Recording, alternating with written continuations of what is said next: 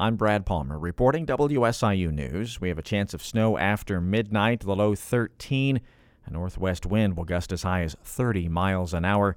We do have a winter weather advisory in effect until tomorrow morning for the Missouri Boot Heel and western Kentucky, where they could see some minor snow as well as a glaze of ice. Two men from southern Illinois have been arrested on charges related to their conduct during the breach of the U.S. Capitol on January 6, 2021. The U.S. Attorney for Southern Illinois reports 37 year old Justin Legacy and 36 year old Theodore Middendorf, both from McLeansboro, are charged in a criminal complaint filed in the District of Columbia. According to court documents, Legacy illegally entered the U.S. Capitol building through a broken window next to the Senate wing door. He then helped Middendorf to get in through the same broken window. They eventually exited the Capitol through the south door.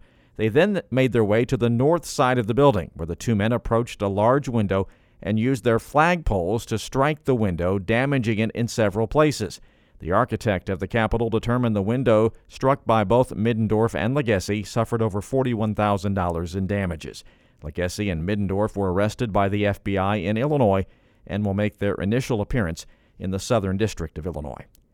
Actress Christina Applegate is back in the news about her struggle with multiple sclerosis. After staying out of the public eye since her diagnosis, Applegate got a standing ovation at this week's Emmy Awards. MS is a condition that impacts the central nervous system. Symptoms include numbness, tingling, mood changes, memory problems, pain, fatigue, and a loss of vision, which can all be managed but not cured.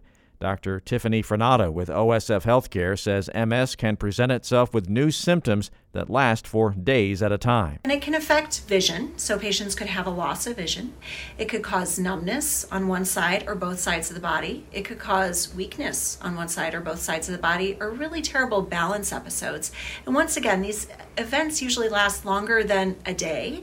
Um, and if so, patients are having those symptoms, they need to seek care and talk to their primary care doctor and get referred potentially to a neurologist. MS can be managed with the help of neurologists, therapists, nurses, physical therapy, exercise, as well as stress and anxiety management.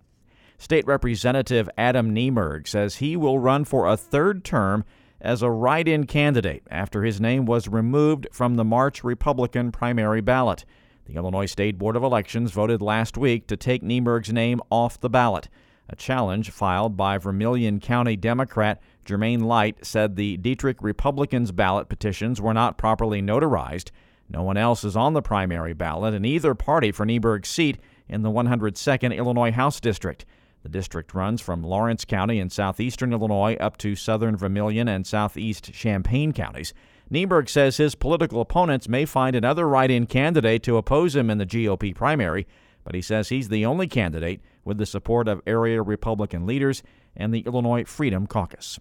A new analysis of state tax systems finds the Illinois tax structure is unfair to low and middle income households, especially those with children.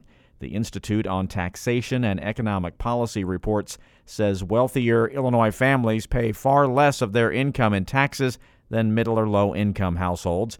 Mitch Lifson with the group Children's Advocates for Change says black households' median income is around $45,000 while white households make nearly 80,000. He says the way they're taxed creates inequities that affect everything from education to kids' overall well-being. The lowest 20% of household earners are paying 14.9% of their income in state and local taxes, but the top 1% are only paying 7.3%. So we're making it more difficult for those households to get the resources that they need to help their children. The report also says Illinois has the second highest state and local tax burden on its lowest income households. It finds 41 states have regressive tax systems that put lower income residents at a disadvantage. I'm Brad Palmer reporting.